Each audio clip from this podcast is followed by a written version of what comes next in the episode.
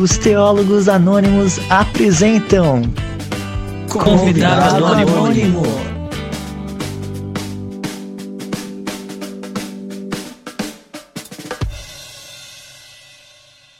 E aí, galera, tá começando aqui o nosso novo quadro, nosso novo programinha, que é o Convidado Anônimo.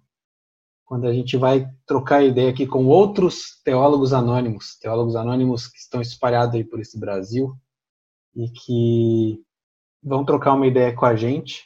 Hoje eu estou sozinho para entrevistar o nosso primeiro convidado, o Gustavo, como sempre, furou.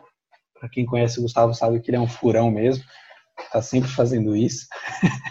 Brincadeira, Gustavo? Te abençoe, um abraço. É, mas então, galera, esse é o nosso primeiro convidado anônimo, convidado anônimo número um. E o nosso primeiro convidado anônimo, teólogo anônimo, é o Rafael França, é o meu colega de turma da Faculdade Teológica Batista de São Paulo, formou junto comigo, e ele está aqui para falar um pouco dos seus dois livros, né? O Teologia de Favela e o Eu Sou Capaz, e também de todo o seu trabalho aí com é, na ONG Alfa e Ômega e na missão Mocidade para Cristo, além de outras coisas. Basicamente, o que a gente vai falar aqui é sobre uma aplicação, né? uma teologia que serve para a vida, não é uma teologia só é, teórica, mas uma teologia que, que se mostra viva aí na prática, no dia a dia. É isso aí. Se apresenta aí um pouquinho, Rafael. Quem que é você? Da onde você veio? Onde você mora? E o que, que você faz?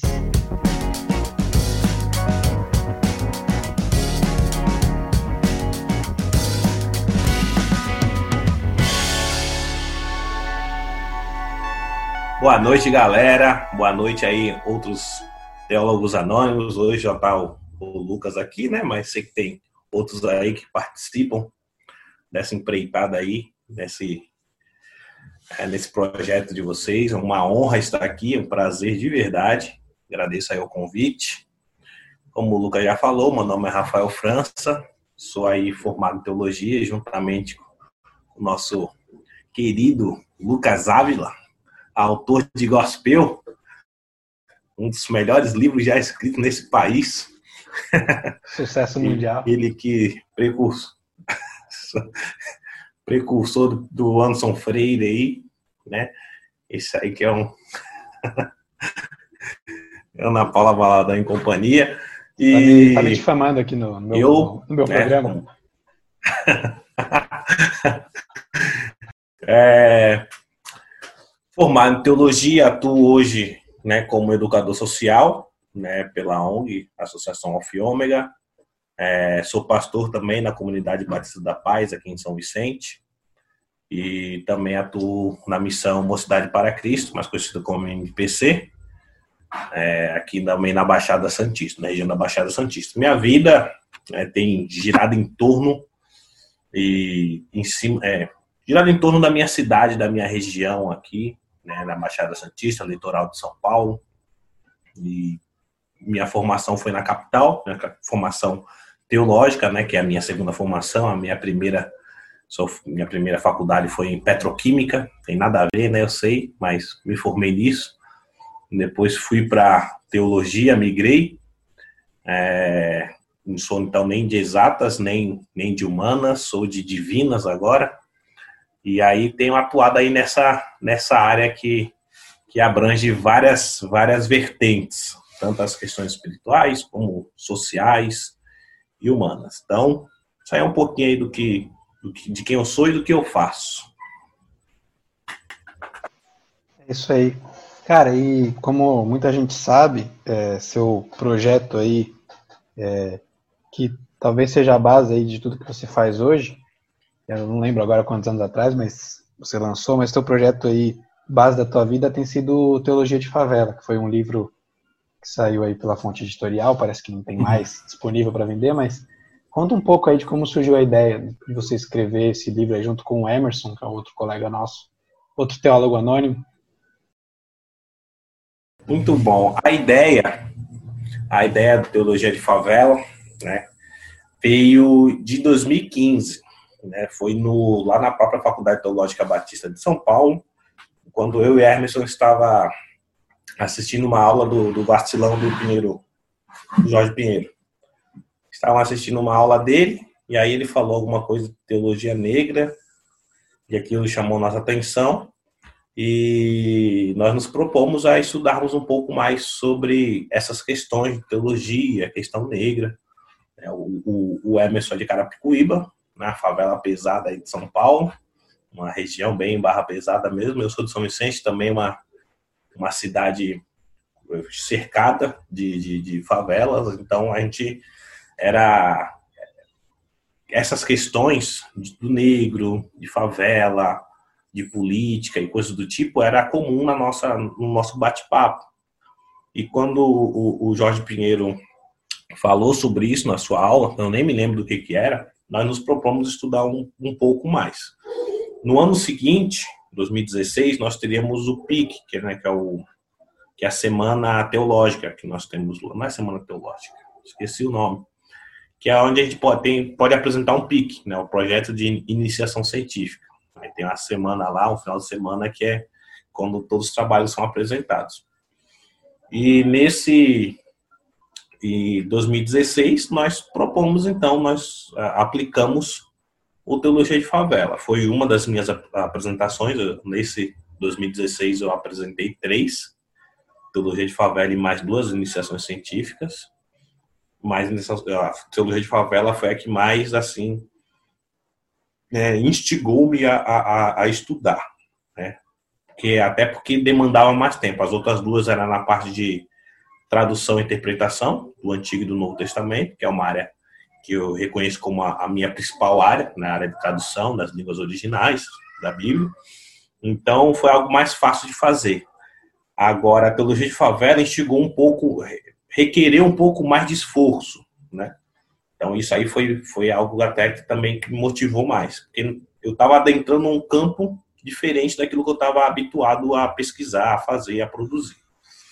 Então, eu passando 2016 todinho escrevendo, pesquisando sobre, e aí do teologia negra nós encontramos teologia africana, começamos a encontrar outras teologias, começamos a pensar fora da caixinha, começamos a encontrar outras outras questões sociais e acabou, a Teologia de Favela acabou virando um protótipo de uma, de uma ideia, de uma proposta que a gente teria como teologia própria. Então, ele hoje a Teologia de Favela ele surge como, como uma ideia base. Né? O livro ele é bem fininho, porque é algo que com certeza daria para pensar em outras coisas, daria para se aprofundar em muitas outras questões.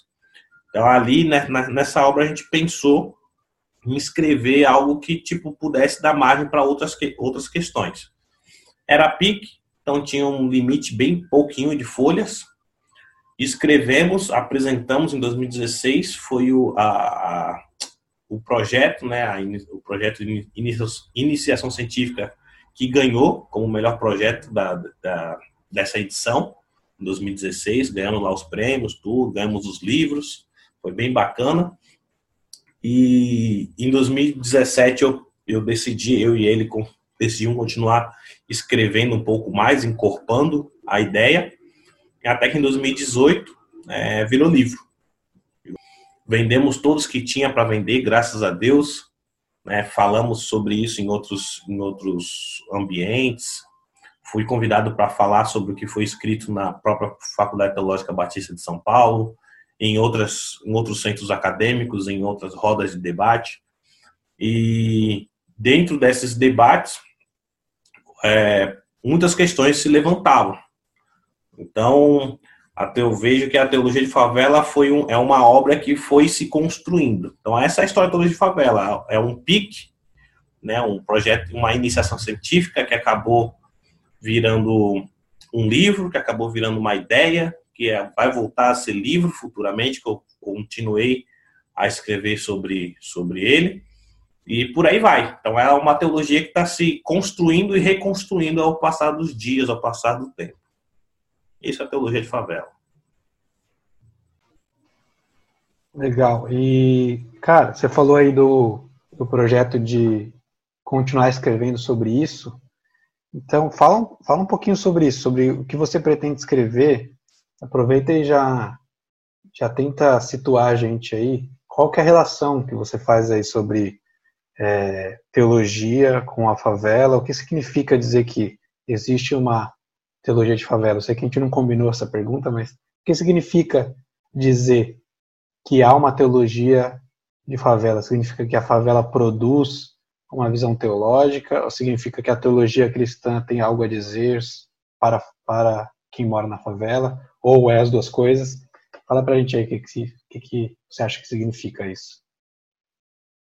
Muito bacana essa pergunta, porque ela é uma pergunta que era corriqueira quando a gente ia apresentar o livro, ou a ideia do livro. Quando eu fui dar é, apresentar na própria Faculdade Teológica Batista de São Paulo. Os alunos perguntaram por que disso. Tinha duas perguntas que era, né, para era, eram praxe. Eu, eu dei algumas entrevistas para alguns jornais, né, por conta do livro. A Tribuna, que é muito grande aqui, que é da rede da, da, da Globo, né? Aqui, a, o Diário, Diário do Litoral, que é também aqui da região. E duas questões eram, eram para eles, era para os jornalistas, eram, eram sempre feitas. O que, que era a teologia? E nos centros universitários e nas rodas de debate assim em relação a isso, a pergunta era essa: qual que é a relação teologia e favela? É, isso é muito bacana pensar. E é muito bacana pensar, responder essas duas questões. Ah, o que é teologia, a gente expôs muito pouco no, no Teologia de Favela, que o Emerson escreveu. E ele está ganhando um capítulo inteiro no que eu estou escrevendo agora, exatamente por conta dessa questão. E mostro esse panorama histórico e teológico de, do que, que a teologia representa, uh, do que a teologia representa. Como um termo pagão, teologia, por incrível que pareça, é um termo pagão, né, como Platão explica, lá em 400 e tantos antes de Cristo, é, onde os poetas eram os principais, os, eram os teólogos daquela época, como essa, essa realidade acabou se transformando na, no que a teologia é hoje com os teólogos de hoje. Então eu separo um capítulo para explicar o que, que é a teologia e, e o que, que ela representa hoje. Aí, dentro disso é, é possível entender por que, que é teologia de favela. E teologia de favela, porque eu, tra eu, tra eu trato uma das principais questões dessa, dessa da ideia de teologia de favela, é a ideia da educação. E eu falo que a educação é uma ferramenta da, de, de transformação social com o protagonismo da favela. E essa, e essa ideia é uma ideia que é pautada na Bíblia uma ideia que, por isso que traz essa ideia de teologia, porque é uma, é uma construção que, embora seja, possa tratar como uma construção social, é uma ideia que já era apresentada na Bíblia. Aí eu trago essas ideias trazidas da Bíblia para embasar aquilo que a ideia que é proposta no livro. Né? E no, no livro que eu estou escrevendo agora, é, tudo com autorização do Emerson, tá, pessoal? Então, não, não, se, não pense que a gente já é, teve uma, uma, um racha aí. Não, é que ele está trilhando um outro caminho, né, menos, menos acadêmico, e eu continuei nessa linha. Tanto que tem coisas dele ainda participa, é, que, ele, que ele, ele autorizou que eu colocasse no livro. E, mas eu continuei escrevendo e é nesse que eu estou escrevendo, todas as, as passagens bíblicas são traduções minhas. Então, é tudo que está biblicamente falando tem um, um, um quê também de, de o que é extraído, né? Da, não extraído de ser retirado da Bíblia, né? Texto fora de contexto, mas no sentido de que eu, eu exponho no livro passagens que é, influenciam diretamente na ideia que eu estou propondo no, no livro. Então, a teologia de favela ela traz essa ideia de que a, uma ação construtiva de participação da favela na sociedade tendo um respaldo bíblico para isso. Então, essa é a teologia de favela. Uma teologia que é para a favela, que é da favela, que vem da favela, e é isso. Tem, tem várias vertentes aí por ser do porquê teologia de favela.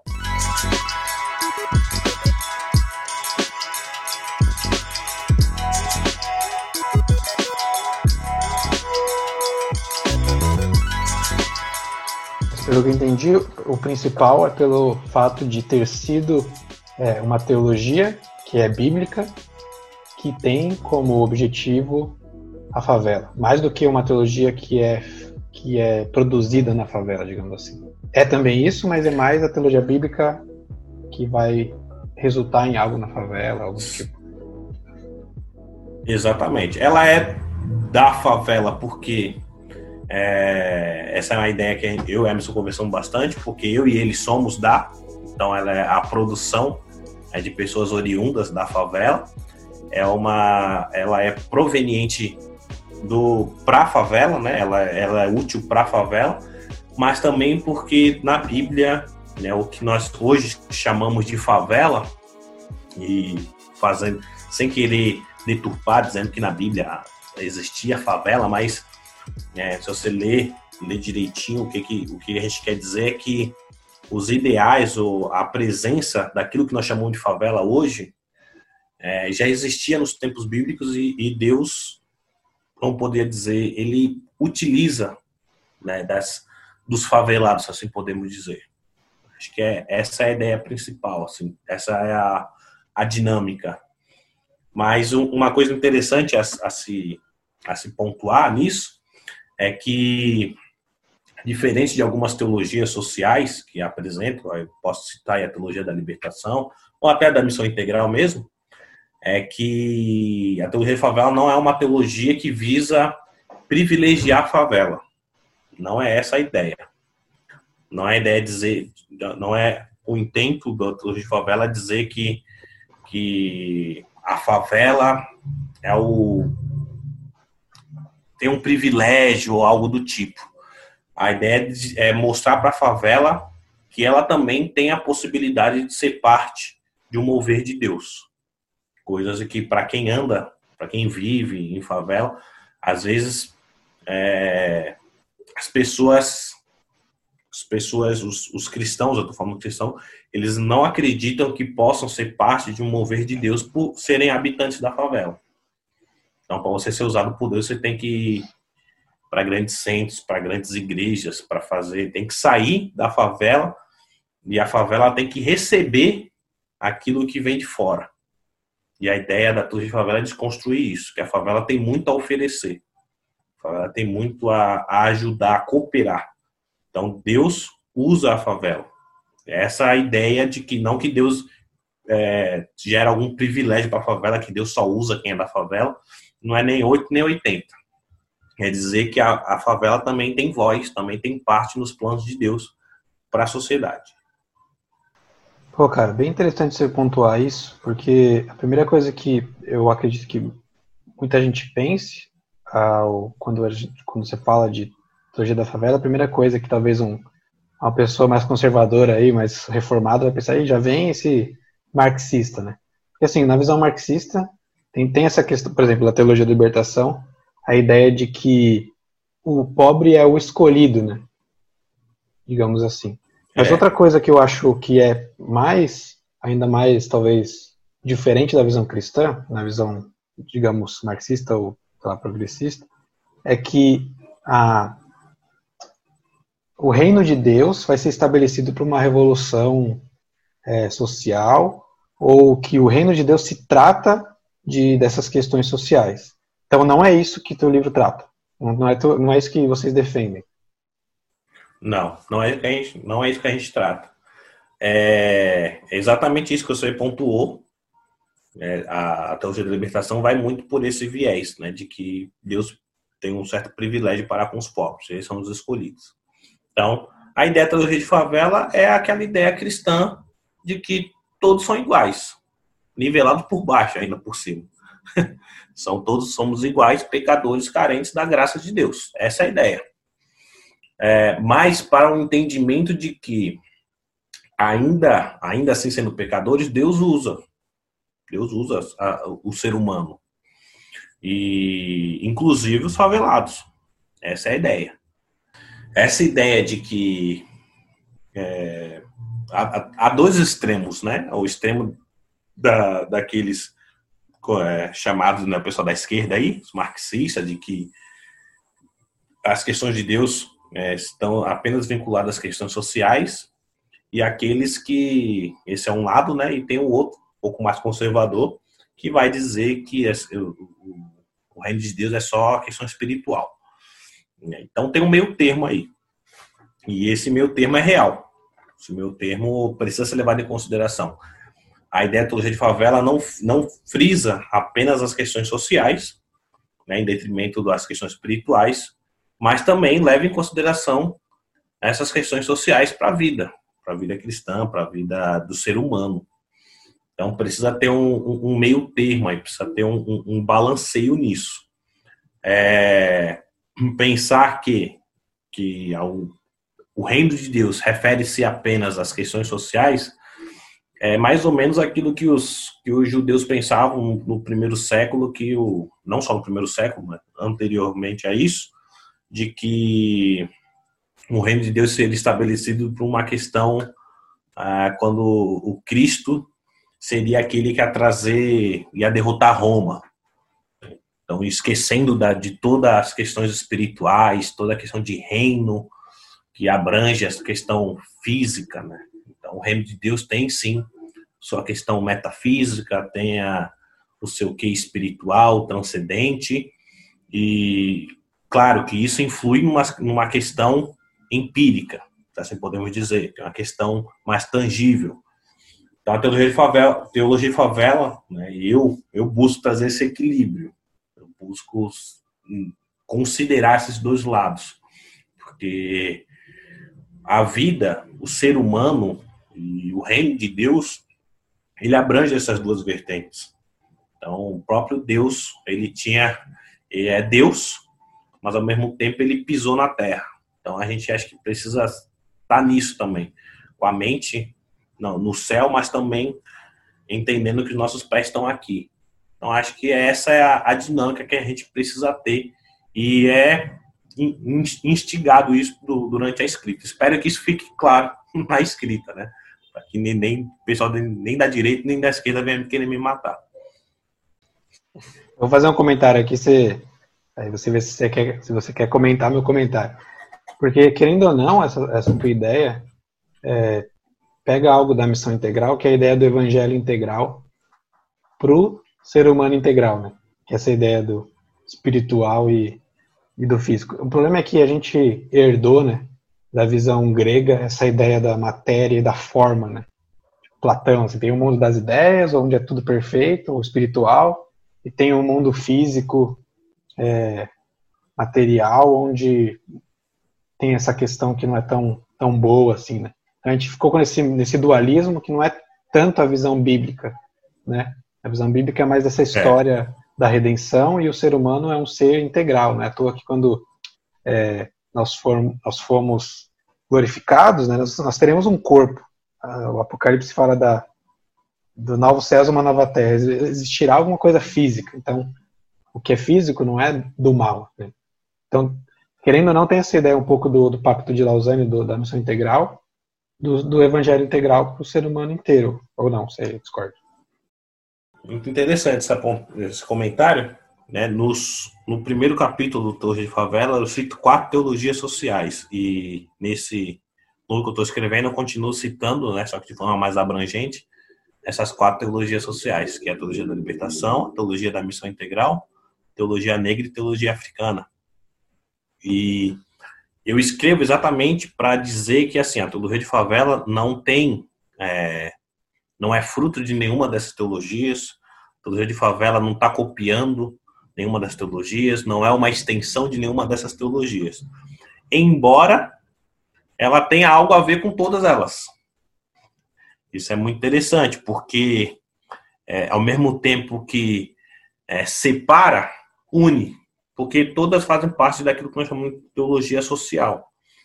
E, e essa, esse teu comentário tem muito sentido porque realmente a teologia de, a teologia de favela ela, ela segue esse viés de, do ser humano integral. O, muitos vão tentar destrinchar, né? Na teologia ela vai abranger só espiritual. O que vai abranger a questão social é uma. Que vai pegar a parte psicológica é a psicologia, né? Então, cada área mordendo a sua. Só que o ser humano ele é um. O ser humano ele é um. E hoje, né, atuando um pouco mais nessas questões sociais, aí quando eu falo atuar no sentido de vivência mesmo, seja de trabalho, seja de missão, isso fica muito claro. Isso fica muito claro, tanto atuando nas escolas, como atuando na, na ONG que eu faço parte, dando assistência lá na Revuc, que é uma entidade de, de pessoal com dependência química, onde a OMS reconhece a espiritualidade como parte integrante do ser. A Organização Mundial da Saúde ela reconhece que o ser humano, para se livrar das drogas, ela precisa ter é, a parte espiritual também satisfeita. Então, as ciências elas têm entendido isso? E muitas vezes a teologia ela não quer fazer parte disso. Né? Tem, por exemplo, é, pensamentos, linhas teológicas que descredenciam os, os psicólogos. Né? Falam que isso, quem precisa de. Quem, quem pode dar aconselhamento é o pastor. Uma pessoa que está mal e vai para o psicólogo, ela está errada. É descredenciando totalmente o psicólogo. Então, essa questão de separar o que é espiritual, o que é material, é uma tendência de muitas linhas, inclusive teológicas, que não tem nada a ver com que, que não tem nada a ver com, com é, que é uma questão meramente teórica. Na prática, a gente vê que o ser humano é um e ela, ele precisa ser tratado como isso. Então, não adianta chegar, é, ensinar, eu, aí eu trazendo experiência de escola, por exemplo. O menino, o adolescente está se cortando. Não adianta eu chegar lá falando com uma, uma é, um versículo bíblico, fazendo uma oração, se eu não procuro atender a demanda específica que ele tem, que muitas vezes é um sofrimento ou é um problema psicológico, emocional ou familiar. Claro, vai ajudar a oração, a palavra de conforto, tudo, mas não vai resolver. Então, quando a gente tem essa consciência mais global, mais geral, a gente consegue atuar de forma até mais cristã, é, de uma forma mais direta. Então, quando precisa de oração, ali estaremos para orar. Mas quando ele precisar do pão, também vamos estar lá. Se precisar do abraço, aqui estou eu. Porque o ser humano é um. Quem faz a separação geralmente é quem está de fora.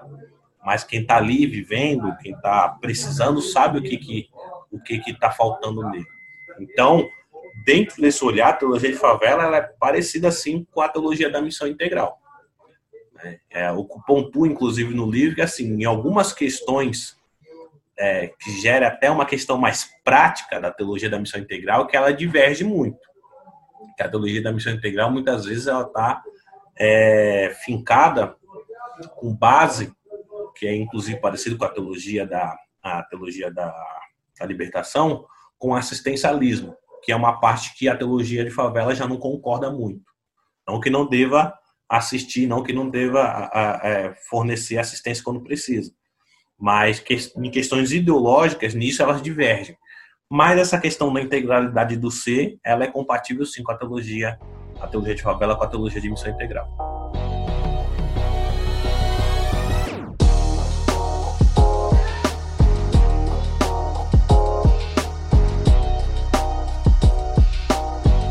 Show de bola, mano.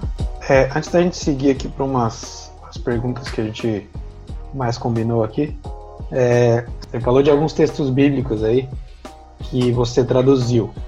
Você podia separar algum aí pra gente, sei lá, do Novo Testamento ou do Antigo, para dar um exemplo de que textos, só um, né? não precisa falar todos, porque senão ninguém vai comprar teu livro depois. É, fala um, sei lá, cita um aí, ou lê rapidinho, não precisa explicar muito. Tá.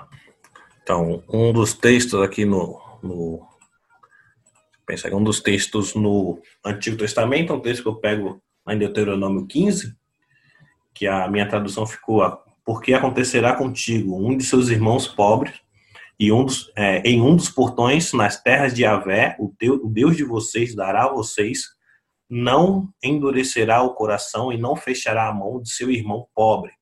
Sim, fará abrir a mão para ele e certamente fará o nosso empréstimo suficiente da necessidade, de maneira que ele não ficará sem nada. Né? Eu tento fazer a tradução mais literal para que eu possa explicar algumas das é, dos textos, né? algumas como por exemplo, não fechará a mão do seu irmão. E aí explica, né, que não fechar a mão é o não ajudar. Esse termo usado muitas vezes, ou, ou você abrirá a mão do seu irmão, ou você fechará a mão do seu irmão é ou você você assistirá ele ou não assistirá ele, você ajudará ele ou não ajudará ele. E aqui no contexto, aí eu explico toda a questão no contexto, é que nesse, nesse texto é, específico, é quando Deus está falando em relação a que no sétimo ano haveria perdão das dívidas. Sete anos haveria perdão das dívidas. E que, com isso, o que estava acontecendo? Chegava no sexto ano, 11 meses, 29 dias, o cara ia lá pedir dinheiro emprestado. E as pessoas que tinham posse não queriam emprestar porque sabiam que ia, ele não ia receber de volta esse dinheiro, porque daqui, dali a dois dias, dali a algum tempo, ou essa dívida já seria perdoada. Então seria mais um aspecto de doação do que empréstimo. E Deus, a, a orientação de Deus é o seguinte: a ordem, na verdade, é você não vai deixar de emprestar só porque ele a, a dívida do, do teu irmão vai zerar. Se ele está precisando, você vai emprestar o dinheiro. Por mais que esse dinheiro futuramente vai será contado como uma oferta, porque a dívida será será zerada, ainda assim você tem que fazer a sua parte, que é abrir a mão do seu irmão, né, como está no texto mais literal. Então, com isso a gente já consegue aprender princípios é, que Deus trazia desde o povo. Então, a ideia não é trazer do texto, né, a teologia de favela, não é trazer é, simplesmente de lado da Bíblia, colocar aqui e falar isso que você tem que fazer. Não, a ideia é pegar princípios, né, trazer ideias que Deus tinha já para aquele, daquele tempo, do Antigo Testamento, do Novo Testamento, e é, trazer como aplicação para a nossa realidade hoje. Um outro texto, já no Novo Testamento, é Tiago 1, 27, quando ele fala da verdadeira religião, que é cuidar dos órfãos e das viúvas. Eu faço todo o panorama de órfãos e viúvas, que é falado muito em Amós e em Isaías. Então, Tiago, que é um, que é um dos escritos mais, mais pautado no Antigo Testamento, no Novo Testamento, até tanto que alguns escritores falam que Tiago é uma carta do Antigo Testamento escrito no Novo, é, ele traz essa ideia do daqueles que necessitam, não não era a mesma coisa. Os órfãos e as viúvas no Antigo Testamento era uma coisa, no Novo é outro. Então ele faz uma referência é, mais ideológica do que literal. O próprio Tiago, já no Novo Testamento, ele já está sendo mais é, de capturar a ideia, quem eram os órfãos e viúvas no Antigo Testamento, do que algo literal. No Antigo Testamento, sim, quando falava de órfãos e viúvas, era os órfãos e as viúvas de, de fato, que precisavam do um auxílio, aonde Deus assumiu a responsabilidade, o próprio Deus assumiu a responsabilidade de cuidar. E aí Tiago faz toda essa releitura e coloca aqui, ó, nós como os filhos, assim como Deus tem a responsabilidade, teve a responsabilidade de cuidar lá atrás, hoje a nossa religião, a nossa fé é, nos faz responsáveis de cuidar desses órfãos e das viúvas. Então, aí, esses são alguns textos que eu utilizo no livro para fazer menção das ideias trazidas na Bíblia para ações, para condutas, procedimentos daqueles que professam a fé cristã. Né? Lembrando que no, no, texto, as traduções, no texto que eu estou escrevendo, as traduções, é uma linha minha mesmo, que é de tradução de uma maneira mais literal. Show de bola. Vamos seguir então aqui para voltar a falar um pouquinho mais aí do, da favela. É, nos seus escritos aí sobre sobre esse tema, que é que, que aspectos ou dados aí você pode citar para a gente que seja uma curiosidade ou algo relevante que faça a gente entender a importância do, do teu trabalho relacionado à favela ou às comunidades. Legal, bacana. É, o primeiro, a primeira coisa que a gente precisa entender, na verdade, é que assim, a favela é uma construção, né? A favela é uma. Tem, tem vários. tem diversas variantes. Tem a questão de que a favela não, de hoje não é a mesma que a do passado. E a favela do Rio de Janeiro não é a mesma que a de São Paulo. Quem mora na favela não é tudo igual, não pensa tudo do mesmo jeito. Então, pensar favela, né, tentar entender o que é favela, que é o que eu tento fazer no livro, tanto em Teologia de Favela, que eu escrevi com Emerson, tanto nesse novo, nessa nova escrita que eu tô, que eu tô escrevendo, a, o, o meu objetivo não é taxar o que é favela, mas é conceder informações para que os leitores consigam entender um pouco mais do que, que se passa nesse lugar, nesse, é, nesse mundo à parte. Aí, com isso, eu utilizei de alguns livros, acho que um, um interessante se falar desse daqui, Um País Chamado Favela, que é bem isso, bem é bem a ideia é bem isso, que é um país à parte. Tem o Brasil e tem a favela, são duas coisas diferentes. Né? Esse escrito pelo Renato Meirelles e o Celso Ataíde. Renato, Meirelles ele é sociólogo e o Celso Ataíde ele é empreendedor. Acho que vocês conhecem o Celso Ataíde, teve na Globo até esses dias aí, ele é da CUFA, Central Única das Favelas, ele que é o, o cabeça aí dos, do, da CUFA, é, da Taça das Favelas aí, muito interessante.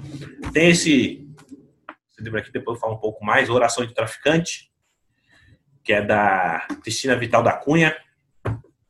Inclusive foi você que me apresentou um vídeo dela, muito interessante, o, o Lucas. Foi?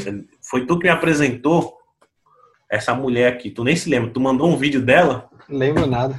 É, tu mandou um vídeo sobre favela e quando eu fui ver, tava lá no sul, lá na Este, lá na faculdade lá.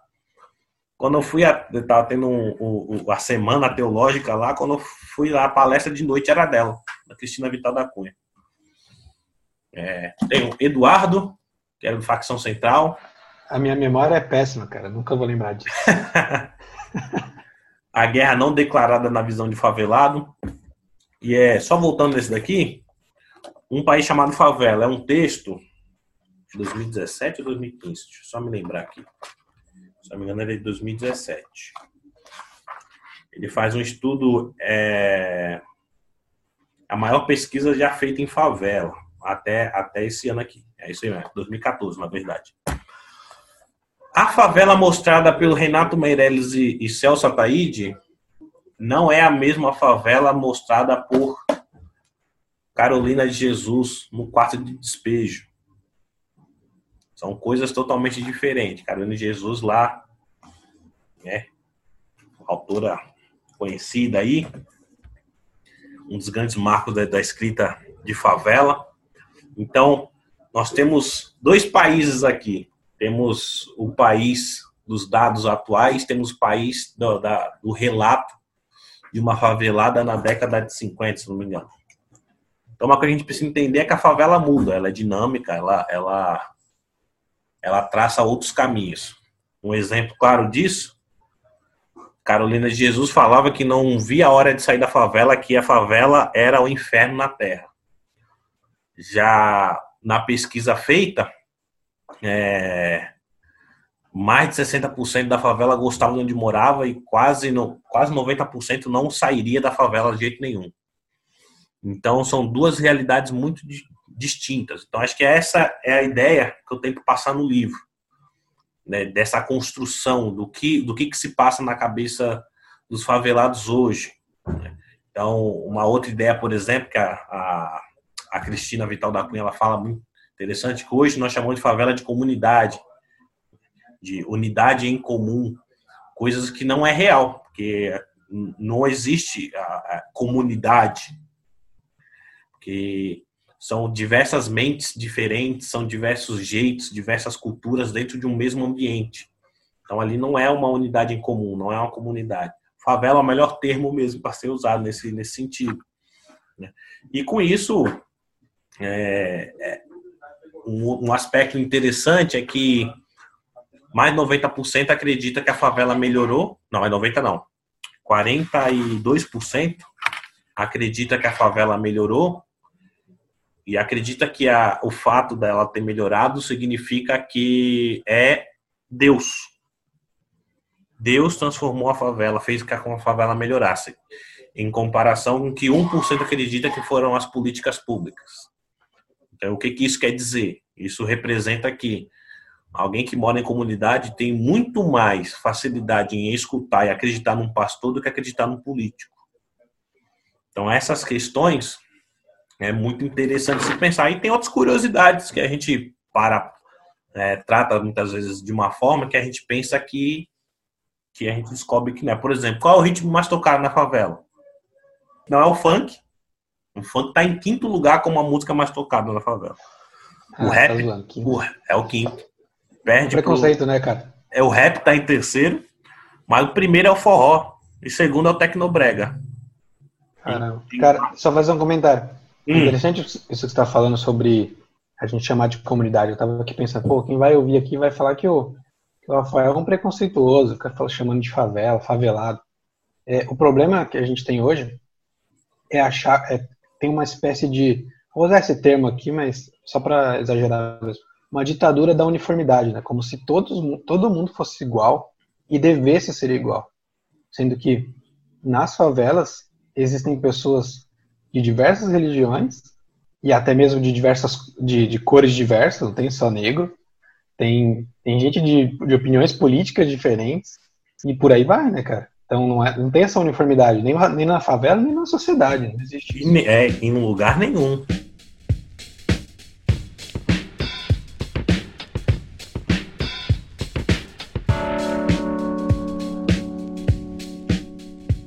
Legal você falar em relação à favela, que é uma das teclas que eu bato.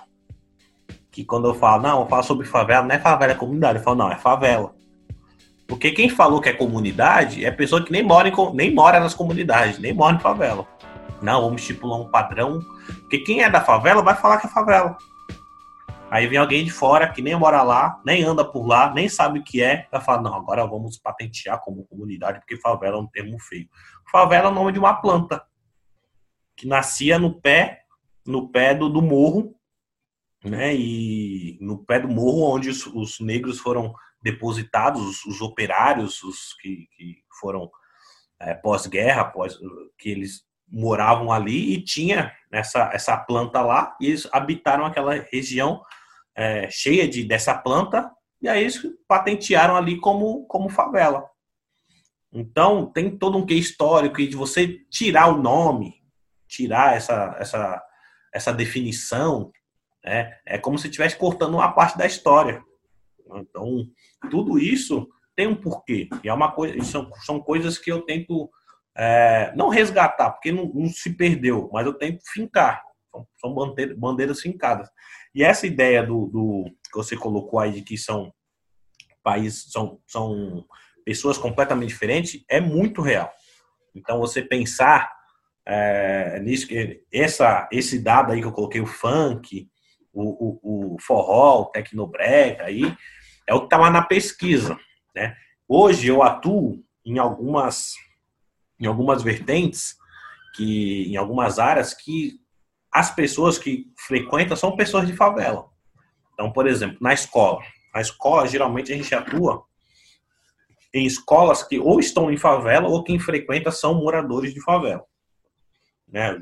Os jovens os adolescentes. E é interessante de ver isso. Por quê? para esses jovens, a música que mais impactam ele, que eles mais gostam, é de fato o funk. É o funk.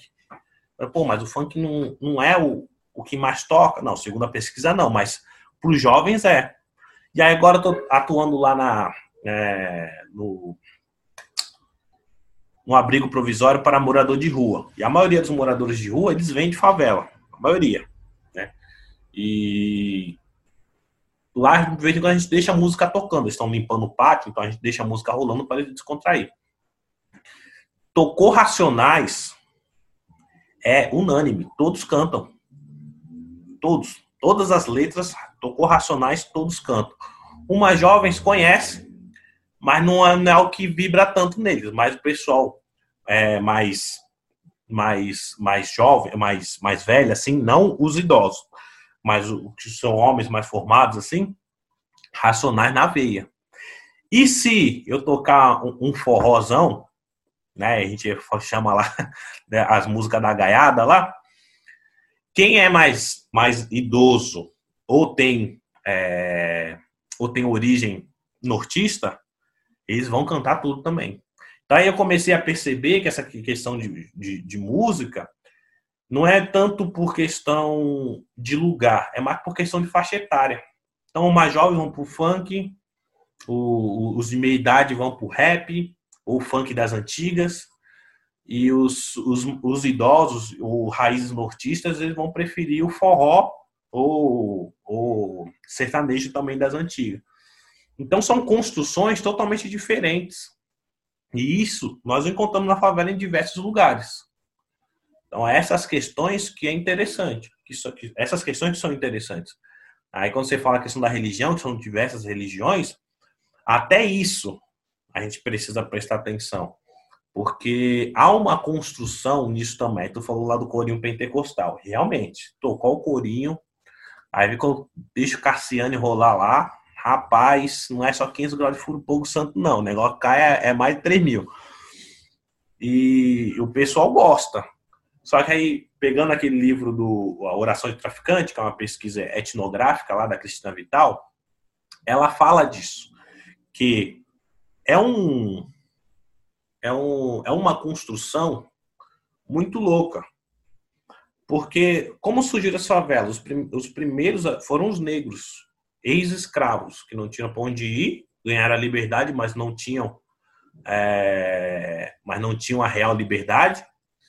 E eles foram parar pra, nas favelas. Tanto que a Carolina Jesus, só fazendo um adendo aqui, tem uma frase dela que é forte. Eu até postei esses dias, que ela diz: o negro só é livre quando, quando morre. Então, no, na origem da favela, esse é o pensamento.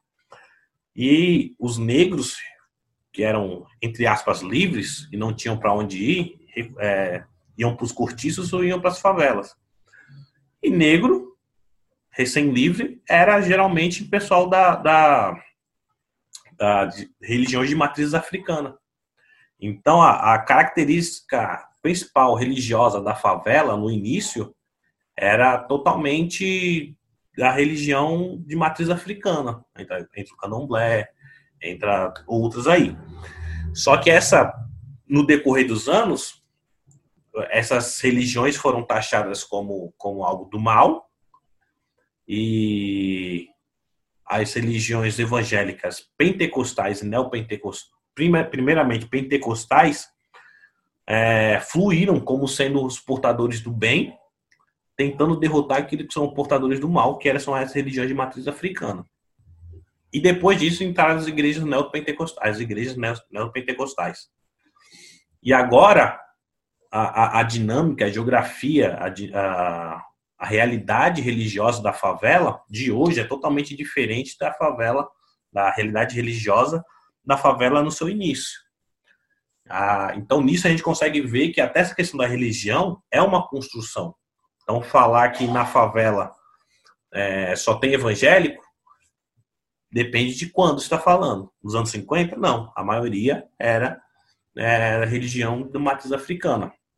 Se você falar na maioria evangélico, é, a maioria é da religião matriz africana, depende. Quando? Se for hoje, não. A maioria é de, de neopentecostal pentecostal. E ainda assim a gente consegue ver, ah, mas por que que, que esse pessoal que mora em favela, eles são mais do reteté? Porque essa é a realidade é, da igreja lá. Não vão muitas igrejas históricas para as favelas. Quando muitos encontram uma batista, uma presbiteriana, mas a, a, a realidade mesmo é não sei quanto da Igreja Universal e Assembleia de Deus. E aí, você não pode cobrar é, da, da realidade da, de quem mora em favela um, uma, uma realidade, um conhecimento um conhecimento teológico reformado, por exemplo. Porque as igrejas reformadas não estão nesse ambiente. Aí também fica uma, uma, uma, uma pergunta, né? Por que, que as igrejas históricas ou reformadas não adentram esses lugares? Então fica aí, um, são vários questionamentos e questão de música, religião, vivência, gosto, tudo isso são realidades de favela. E é muito legal de se, de se, de se descobrir. Então, se você quiser ler mais. Fique esperto aí na, no lançamento. É, é muito bom isso, tudo, isso tudo que você falou, tá? Só comentando. Bem interessante, na real, porque a gente, a gente não conhece a realidade, né? Porque, como às vezes eu converso com minha esposa aqui, a gente vive numa bolha, né? Muitas vezes. É, não digo você exatamente, mas no geral as pessoas vivem numa bolha de Sim. Achar que sabem a realidade do outro, mas a gente não sabe.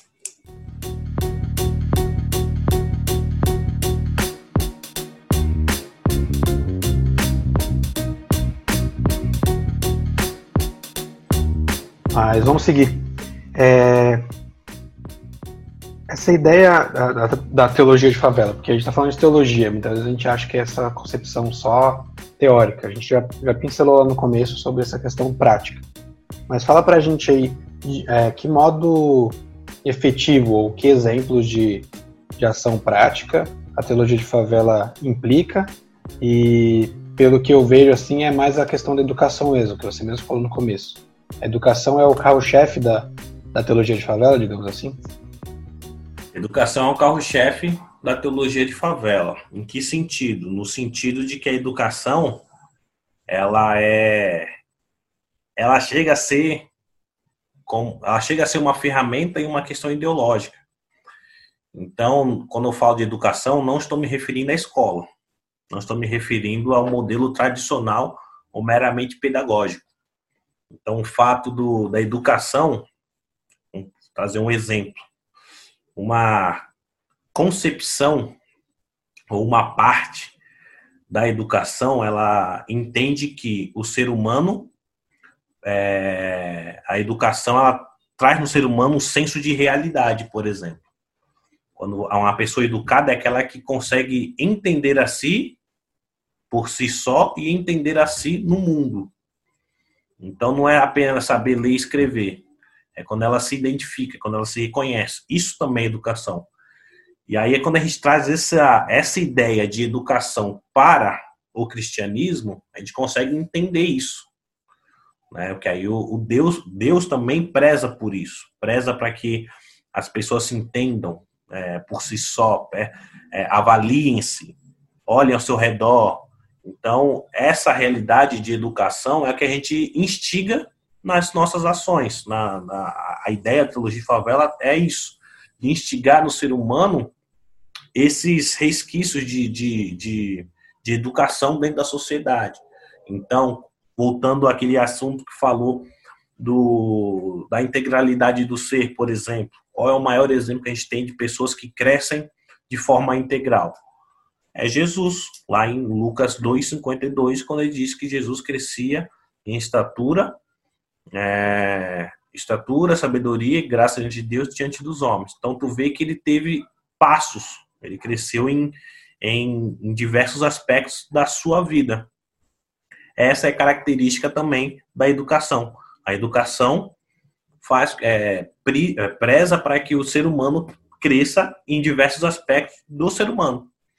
Então, essas é, é meio que um, um, um, junta questões que a gente vê da educação com questões, princípios bíblicos que a gente vê que casa. E aí, para não chegar, ó, isso aqui é teologia. Não, isso aqui é educação. A gente consegue juntar os dois. E aí, com isso, tem várias ações. Né? E até também tocando um pouco do assunto aí que você falou, que a gente vive dentro de uma bolha, é muito interessante, porque quando a gente trata a questão de teologia de favela, a gente vai quebrar diversos paradigmas. No livro, e vai ter no outro também, tem funk? Tem funk no livro. Então, mas por que, que tem um funk? O que, que é o funk? Aí fala, não, é o funk é esse pessoal, essas meninas rebolando até o chão e os caras falando, falando um monte de besteira e falando de ostentação. Não, isso depende do que você está falando de funk, porque isso não é o funk. Aí, se você entender a história do funk, é, você vai consegue entender que é, o funk ele tinha um papel importantíssimo na sociedade, como uma voz que coava das favelas, a, a partir da arte. Então, quando a gente começa a sair da bolha, a gente consegue entender e a gente consegue atingir o ser humano. Então, por exemplo, a gente faz trabalho lá na Fundação Casa. A Fundação Casa é onde os menores infratores eles ficam acolhidos. Aqui, aqui, aqui em São Paulo é, é Fundação Casa, não sei como que é aí. É que eu sei que cada estado tem um nome diferente para essa, essas casas, para esses centros de acolhimento. Aqui é a Fundação Casa, a antiga FEBEM. E faz trabalho com eles. E a gente ia e, e, e tentava levar uma música, fazer um negócio, eu percebia que eles ficavam, né? Os menores assim, não, não conectavam. Teve um dia que eu peguei e falei, quero ver se conectar. Quero ver não se conectar. Eu comecei a cantar para eles uma música que, mano, era. É, é marco, é, foi de um MC que ele fez na Fundação Casa. Essa música estourou, que é Lágrimas, do Duda do Manapé. Lágrimas cai quem já passou sofrimento, coração bate acelerado, uma saudade. Comecei a cantar, os moleques já, caramba, mano. Eles já começaram a se mexer, começaram a bater palma. E aí fluiu. Isso é sair da bolha. Isso é quebrar para mas pô, mas o cristão cantando essa música, o cristão, eu, eu, estava me conectando com o outro. Isso é importante, isso é educação também. Então, é, essas essas atitudes, né, no, no, caso, essa, essas ideias, claro que ah, vai secularizar, não. É, claro que não vou cantar qualquer funk, claro que não. Vou fazer qualquer coisa para conectar? Não, não é, não é isso. É que tem coisas que não tem o porquê de não fazer, mas não se faz porque uma tradição diz que não pode. E acho que é aí que muitas vezes é, embarrera é, muitas ações que, que você pode fazer para alcançar o outro e não faz porque há uma cúpula ou há uma nuvem que diz, não, você não pode fazer isso. Sendo que o próprio Deus falou, você pode. Então, essas ações isoladas que a, a, a ideologia, né, a ideia a teologia de favela traz, né, de que você é autônomo para não autônomo de Deus, mas autônomo na, na sociedade para você tratar de coisas como educação, é, teologia, espiritualidade, questões sociais, família, é, tendo um padrão, tendo como, como padrão, como, como cerne a, a própria Bíblia, que a Bíblia trata dessas coisas. Então, essa é, o, né, é a base para ideias isoladas. E com isso também surgem alguns programas. Então, fazendo aqui meu outro livro, Eu Sou Capaz, livro bonito, saiu pela editora, eita, esse, editora Palavra, lá de Brasília. E foi muito interessante, que é Eu Sou Capaz. Capaz é um, um, dos programas que a MPC, né, Mocidade para Cristo, faz aqui na Baixada Santista, né, que iniciou-se iniciou aqui. É, isso é muito importante se falar que ela é um programa que é, surgiu aqui de São Vicente, né, na minha cidade, que eu amo tanto. Ela capaz, né, que é capacitando pacificadores.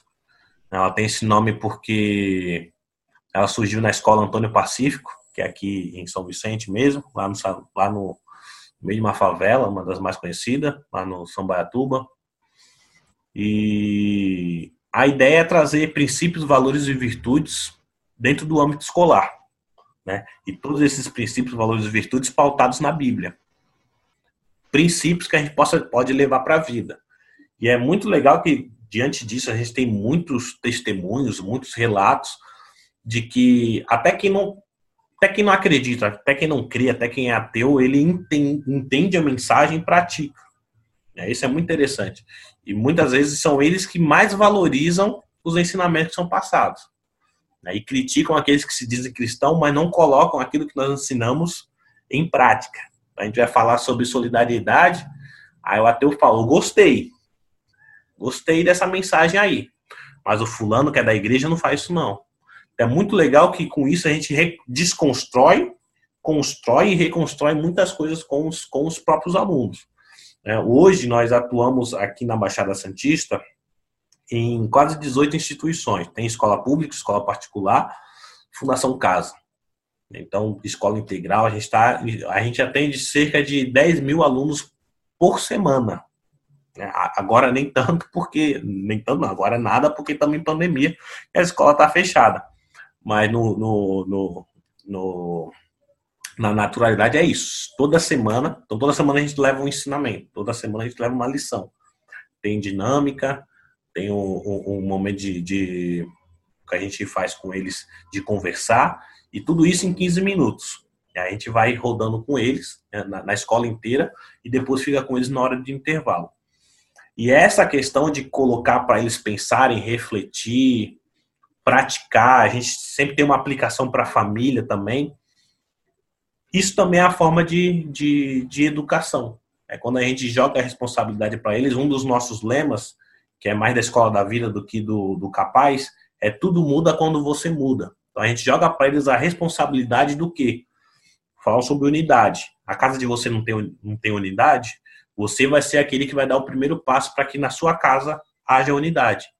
Então eles se sentem instigados, se sentem motivados a levar aquilo que eles aprendem em sala de aula para onde eles forem. E aí nós temos muitos relatos né, de professores, de diretores de, que estão aprovando né, e indicando o, o, esse programa para outras escolas. E assim, em 2017 a gente estava em duas escolas. E aí, em dois anos, a gente foi para 18. Tudo isso porque foram professores que foram indicando, diretores que foram indicando, alunos que foram indicando, e a gente chegou até essa longa escala. Em 2019, foi quando lançou o livro, o lançamento foi lá em Belo Horizonte, que é a base, Belo Horizonte, que é a base nacional da, Mocidade para Cristo, e ali teve o lançamento. Com isso, espalhou-se também. Então, hoje nós temos o Capaz, que nasceu aqui na Baixada, temos na capital, temos no sul, temos no Rio de Janeiro, temos é, no norte, temos em vários lugares aí do Brasil. E a tendência é crescer, porque é um, tem sido uma metodologia que tem sido aprovada em aonde vai. E isso é bacana, porque é uma parte, né? É uma parte da teologia de favela que também está acoplada com o livro. Né? Não fui eu que inventei o Capaz, foi o, o educador Marcos, Marcos Vinícius, mais conhecido como Cola, meu líder de MPC, de Mocidade para Cristo aqui na Baixada Santista, também meu chefe na Associação Alfa Ômega, ele que atua nessa, nessa área de proteção ao direito das crianças, crianças e dos adolescentes há muitos anos, né, ele atuava, era um dos conselheiros aqui no município, no município de São Vicente, é, atualmente não é porque ele tem um um tempo máximo de quanto tempo pode ficar ocupando a cadeira, aí pode se reeleger de, de novo.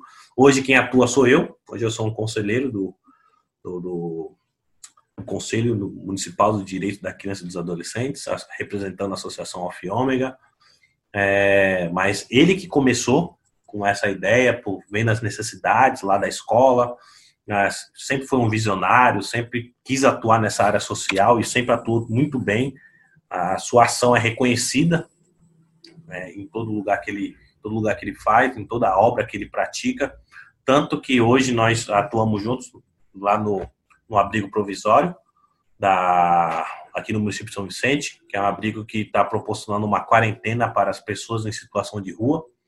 E é a Alfiômega que foi convidada para fazer esse trabalho juntamente com a prefeitura, por, inclusive por conhecer o trabalho do COL, entender a, a a relevância social que a, a Alfa e Ômega tem na cidade. E hoje eu também atuo lá como coordenador.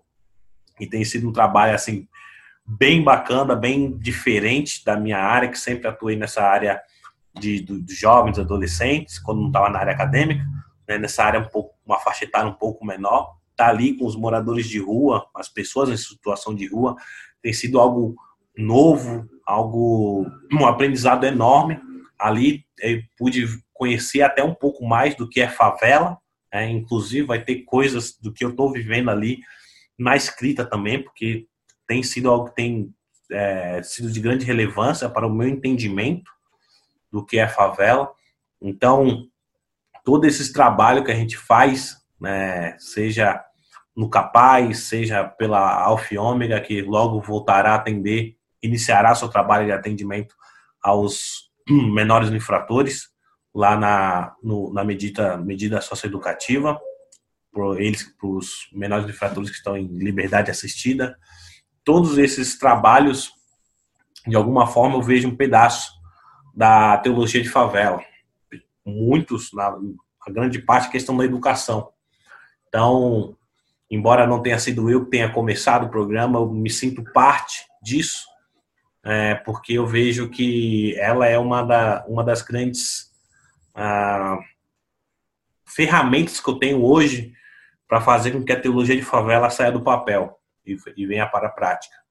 Então, só tenho a agradecer mesmo tudo que eu tenho feito, porque de alguma forma eu me sinto realizado, me sinto parte, né? vejo que aquilo que eu escrevi não se, não se perdeu em meras escritas, mas sim é uma realidade é, dentro daquilo que eu faço, pratico, atuo.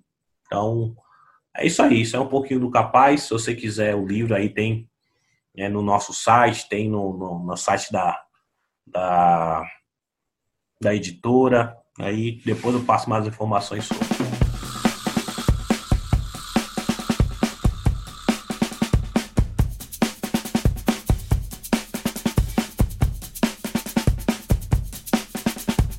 E é isso aí, galera. Tá terminando aqui nosso primeiro convidado anônimo, com a presença do teólogo, pastor, educador social e tudo mais, Rafael França, grande Rafael França.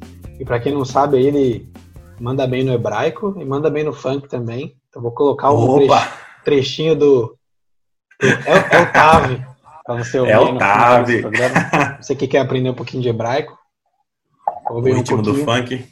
Mas fala pra gente aí suas redes sociais, de repente lá eles, o pessoal consegue saber onde vende o livro, quando que vai sair o próximo livro.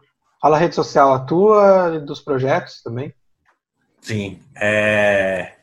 a minha, meu Instagram, Rafael França Projetos, vai lá, tem algumas postagens, confesso que estou meio parado esses últimos tempos por conta da correria lá da casa, mas vai lá que tem muita coisa, muita coisa bacana lá que eu falo em relação aos livros, em relação às minhas escritas.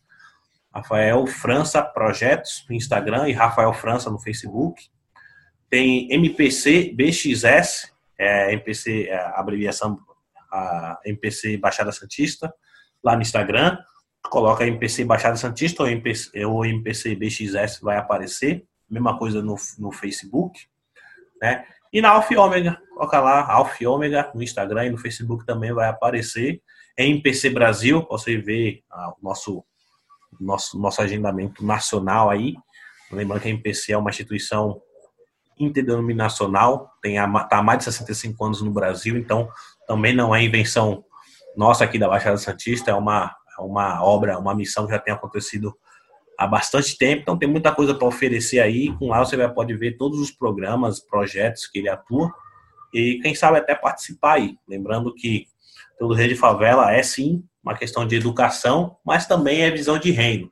Então, siga as nossas redes lá, minha rede, para que a gente possa atuar junto como, como cidadão, mas também como é, cidadão social, mas também como cidadão dos céus aí por meio das atividades. Beleza?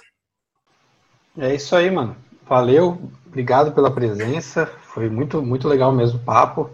É, vou tentar colocar o link do livro lá no nosso site de indicações também, que é o teólogosanônimos.weebly.com, que é w e e desculpa, w e e b l y.com, é esse Weebly. A gente não tem dinheiro para pagar o, o domínio.com.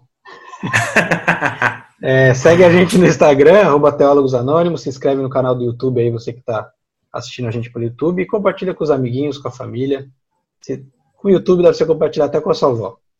Um abraço, galera. Deus abençoe você, Rafael, o seu projeto. E até a próxima. Foi um, foi um prazer estar aí com vocês. Até a próxima. Falou. Eu vou rimando de leste a oeste, Aleph, Bet, Gime da leste. O alfabeto do hebraico é assim: E, Vav, Isaim. As onze primeiras pra dar o arremate. Ret, Tet, Iod e Kaf, mas não terminou. Tem que tem O L é o lame e o M é o man. Algo na sequência rimo pra você. Num Summit A em IP. E seguindo a batida, rimando forte é o Tsa e o Koff. Tremendo a língua, cantando assim. Desce sim e o Shin. E pra terminar, pra ficar suave, é o Tavi, é o Tavi. E pra terminar, pra ficar suave, é o Tavi, é o Tavi. Olha a sequência do Tavi. É o Tavi, é o Tavi, é o Tavi, é o Tavi, é o Tavi, é o Tavi, é o Tavi. Octavio, Octavio, Octavio, Octavio, Octavio, Octavio.